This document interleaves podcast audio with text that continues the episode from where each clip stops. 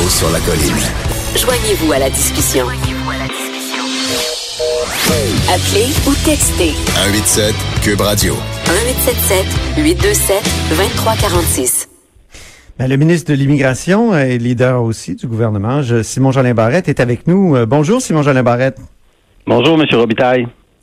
Donc, euh, gros projet de loi, très important. Ça doit être un des plus gros de, de- de votre carrière qui a été déposé, là, je crois.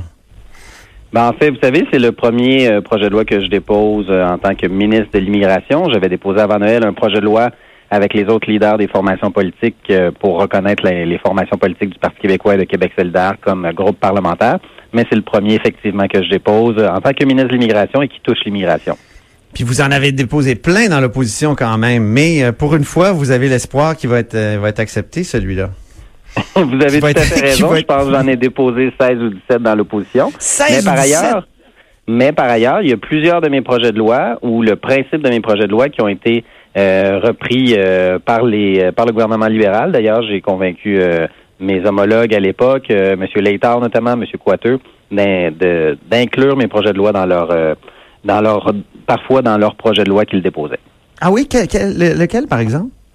Ben, notamment jouer dans la rue, le fait que les enfants euh, puissent jouer librement dans les rues du Québec pour pas qu'ils reçoivent de constats d'infraction euh, parce qu'ils jouent au hockey bottine dans la rue. Un autre sur le registre des assurances-vie. Ah, c'est bon, ça? euh, Ah ben oui.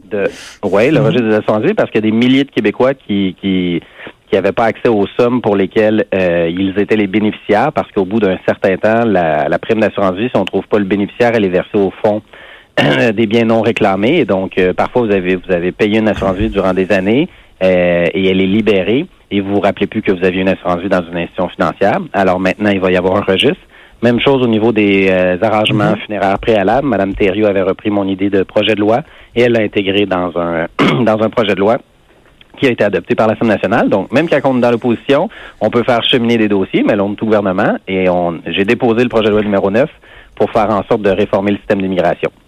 Faut peut-être dire ça aux, aux élus qui sont comme un peu blasés parce qu'ils sont peu ministres, là, puis qui pensent à cesser leur carrière politique, que c'est quand même important d'être élu, qu'on soit d'un côté ou de l'autre de, de, de- du Salon Bleu. c'est mon commentaire, mon commentaire éditorial du jour. Ben, je suis d'accord avec vous, M. Robitaille, parce que, euh, vous savez, il y a des bonnes idées dans tous les partis. Et je pense que la population québécoise s'attend à ce qu'on travaille en collégialité lorsque c'est possible de le faire.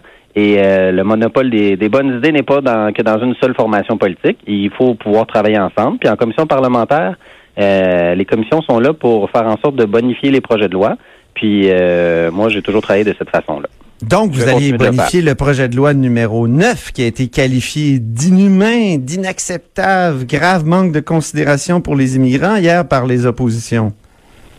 Ben, Écoutez, les oppositions euh, ont fait leur commentaire euh, sur le projet de loi, mais il s'agit vraiment d'un bon projet de loi parce que ce qu'on fait, c'est qu'on donne davantage de pouvoir au ministère de l'Immigration pour assurer la coordination des services aux immigrants notamment, et ce, dès l'étranger. Donc, on développe un parcours personnalisé pour mieux franciser, mieux intégrer les personnes immigrantes. Puis, ce que je mets dans le projet de loi, ça répond aux demandes euh, et aux critiques de la vérificatrice générale en 2017 en lien avec la francisation. Ça, c'est le premier élément. Le deuxième élément du projet de loi, ça vise notamment à faire en sorte euh, de, de réduire les inventaires que nous avions pour faire en sorte de passer d'un système d'immigration qui était à premier arrivé, premier servi vers un système de déclaration d'intérêt, vers un maillage entre les besoins des entreprises, les besoins en matière de main-d'œuvre, puis le profil des immigrants. Les inventaires, là, vous parlez des 18 000 dossiers qui, euh, qui traînaient? Effectivement. Ben là, parler des inventaires, il y a des gens là, derrière ces dossiers-là, puis il y a des gens là, qui se lèvent depuis hier, qui disent ça n'a pas de sens. Nous, on est au Québec depuis plusieurs années, euh, on, ça nous a coûté cher, euh, on va peut-être poursuivre le gouvernement. Il y a des, des, menaces de poursuite. Donc, qu'est-ce que vous leur dites à ces gens-là? Parce que d'ailleurs, il y en a combien parmi les 18 000 qui sont ici au Québec? Ben, premièrement, il faut faire attention avec ça parce que parmi les gens qui sont ici depuis des années, la- les, les gens qui sont présents sur le territoire québécois, c'est parce qu'ils ont un permis de travail temporaire du gouvernement fédéral. Le projet de loi que j'ai déposé hier ne change rien à leur réalité sur le territoire québécois. Ils vont pouvoir déposer leur dossier avec une déclaration d'intérêt. Et puis, s'ils répondent au marché du travail québécois, on va les inviter à déposer, à finaliser leur demande. Ça, c'est le premier élément qu'il faut dire. Il n'y Deuxièmement, avait pas eu à déposer une, une déclaration d'intérêt, eux, ceux qui, ceux qui euh, avaient déposé Ceux- dans les 18 000? Ceux qui étaient dans les 18 000 qui sont présents au Québec, ils ont déposé, dans le fond, leur dossier au programme régulier des travailleurs qualifiés avec Ouais. l'ancien système. Là, nous, ce qu'on fait, c'est qu'on leur rembourse leur demande.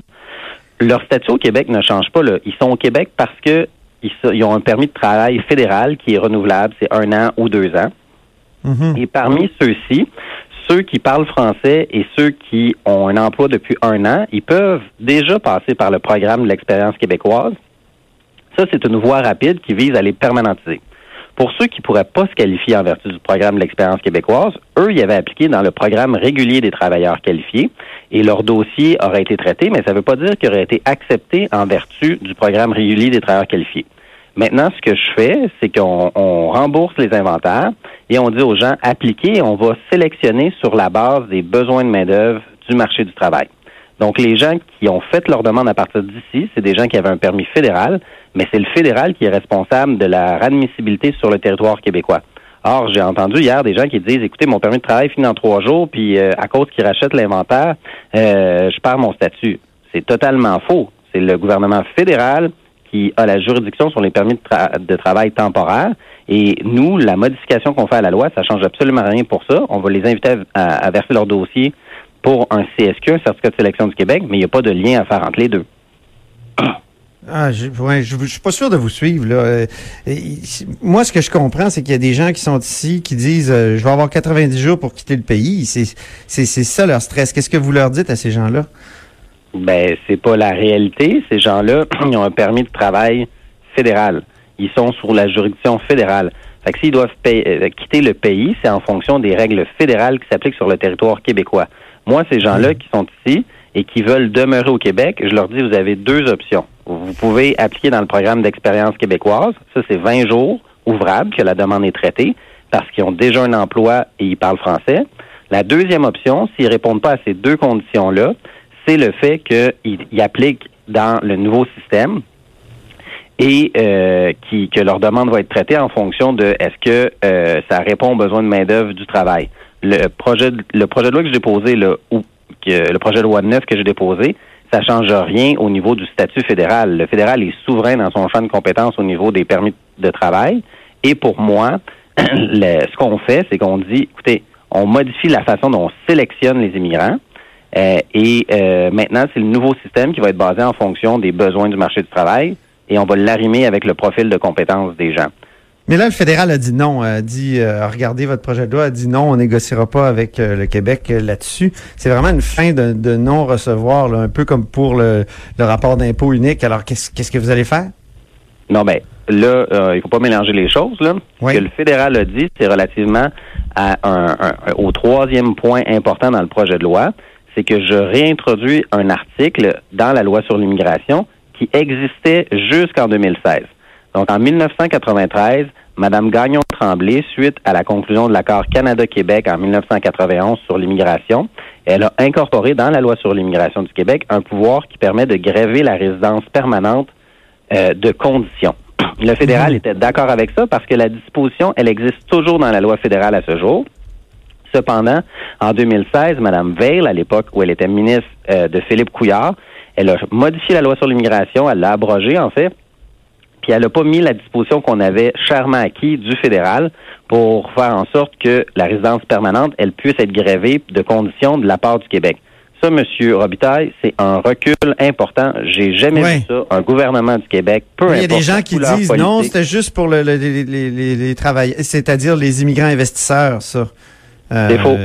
C'est faux. C'est faux? Ceux qui disent ça, ils disent pas la vérité. L'article de loi faisait en sorte Oui. qu'on pouvait gréver la résidence permanente et le fédéral avait un règlement qui nous permettait de le faire aussi. Alors, ce qu'on dit aujourd'hui, et là, le gouvernement fédéral vient de s'en rendre compte, là, euh, et, et je pourrais vous faire parvenir l'ensemble de la documentation associée, là, mais le gouvernement fédéral vient de se rendre compte que euh, leur première réaction de dire non, on veut pas euh, redonner ce pouvoir-là au Québec, ils réalisent qu'ils commettent une erreur, puis ils réalisent que c'est légitime pour la nation québécoise qu'elle puisse sélectionner son immigration, puis qu'on puisse exiger que les gens qui viennent au Québec, ils puissent apprendre le français, ils puissent connaître les valeurs québécoises, parce que du côté du gouvernement fédéral, là, De leur côté, ils, ils demandent aux gens qui veulent devenir citoyens canadiens d'apprendre l'anglais ou d'apprendre le français, puis de connaître les valeurs canadiennes. Alors, je pense que pour une nation comme le Québec, c'est tout à fait légitime de pouvoir avoir ces conditions-là pour s'établir de façon permanente au Québec. Seriez-vous prêt à aller en référendum pour euh, réclamer, euh, vous donner finalement plus de, de, de légitimité pour réclamer ces changements-là face à un refus total du fédéral?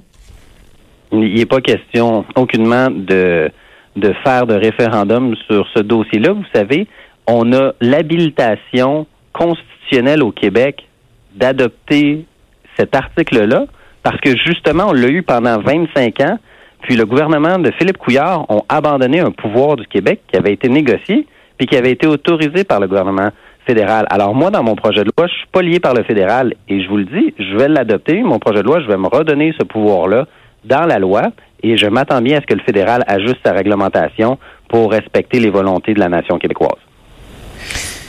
Très bien. Ben, merci beaucoup, Simon Jean Barrette. C'est moi qui vous remercie, M. Robitaille. Bonne journée à vous.